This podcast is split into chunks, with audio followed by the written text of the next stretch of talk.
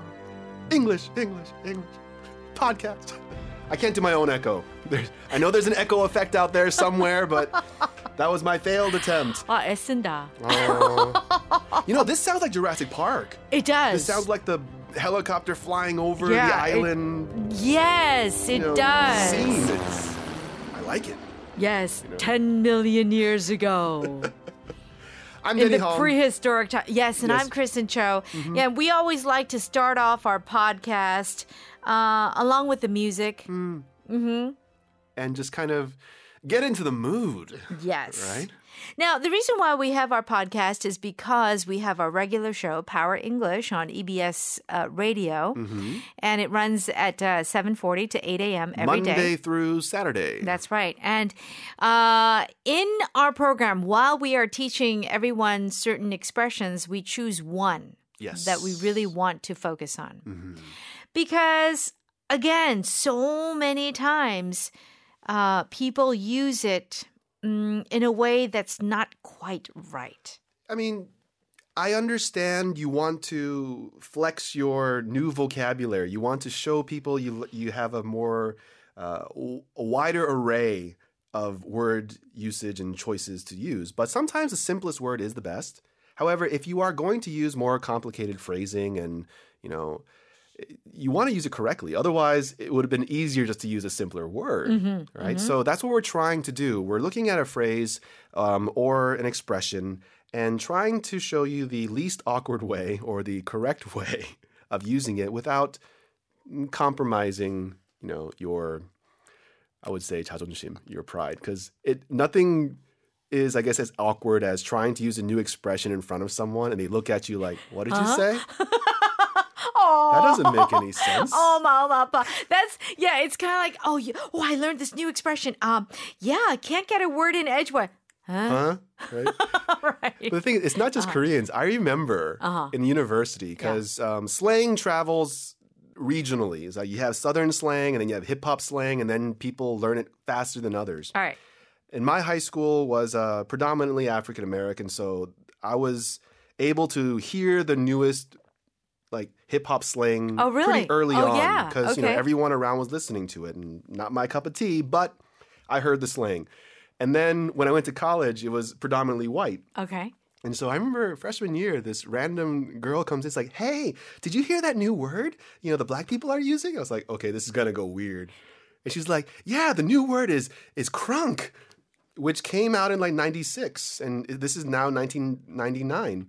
And I was like, huh. And she's like, it's the coolest word. Everyone's using it. I'm like, yo, you're already out of fashion. It's already gone. And and so it, people learn new words and you know they try to use it and sometimes you can't say some things because it doesn't fit. I really can't use that word. It's and it's old. It just means everything is lit. It's on fire. It's I, even those words I don't say. Right. So the expression that we chose today, Danny, is can't get a word in edgewise. Now, this is a really long term. Yes, it is. Uh, but we we wanted to introduce this on the podcast because it's so commonly used. Mm-hmm.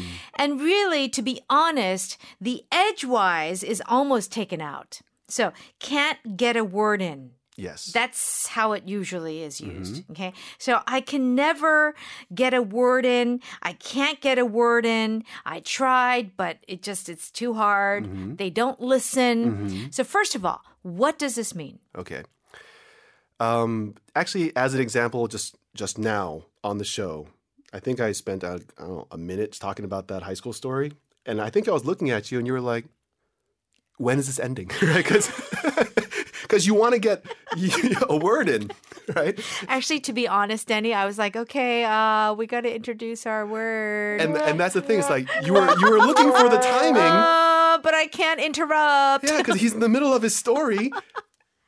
Actually, Danny, you are a very good storyteller, but Mm. I must admit that sometimes because we have time restriction. Yep, yep, yep. And the thing is, and this, and that's a perfect example right now because you were trying, but I wasn't letting you get a word in. Oh, I'm so glad you already know that. I'm aware. okay. But yeah, so the idea is you want to talk. That's the word. I want to interrupt. You want to interrupt, but there's no place to interrupt. yeah, because you don't want to be rude. Yeah, the person's in the middle of a story. Mm. And then when the story finishes, you think it's your turn, but they start a second story. Second story. Okay, I would say something. Mm. Okay. So now, so this means basically they do the talking Mm-hmm. and you can't get in there. There's no space for you. No space for you to Mm-hmm. talk. So when do we use this? When when do we use this? Honestly, um, people have used it for me because I know I talk. And sometimes when I'm on my third story, they're like, Excuse me, can I get a word in? So They interrupt you. they've purposely. interrupted me, but Mm-hmm. in a nice way. Um, so, and that's like, oh, yeah, you're right. I should stop. And so they asked me, can I get a word in? Which is a little different from our regular phrase, but it still means the same thing. They're asking me, can I speak now? Can I get a word in, please? Yeah. So in meaning in the conversation. Yes. Yeah.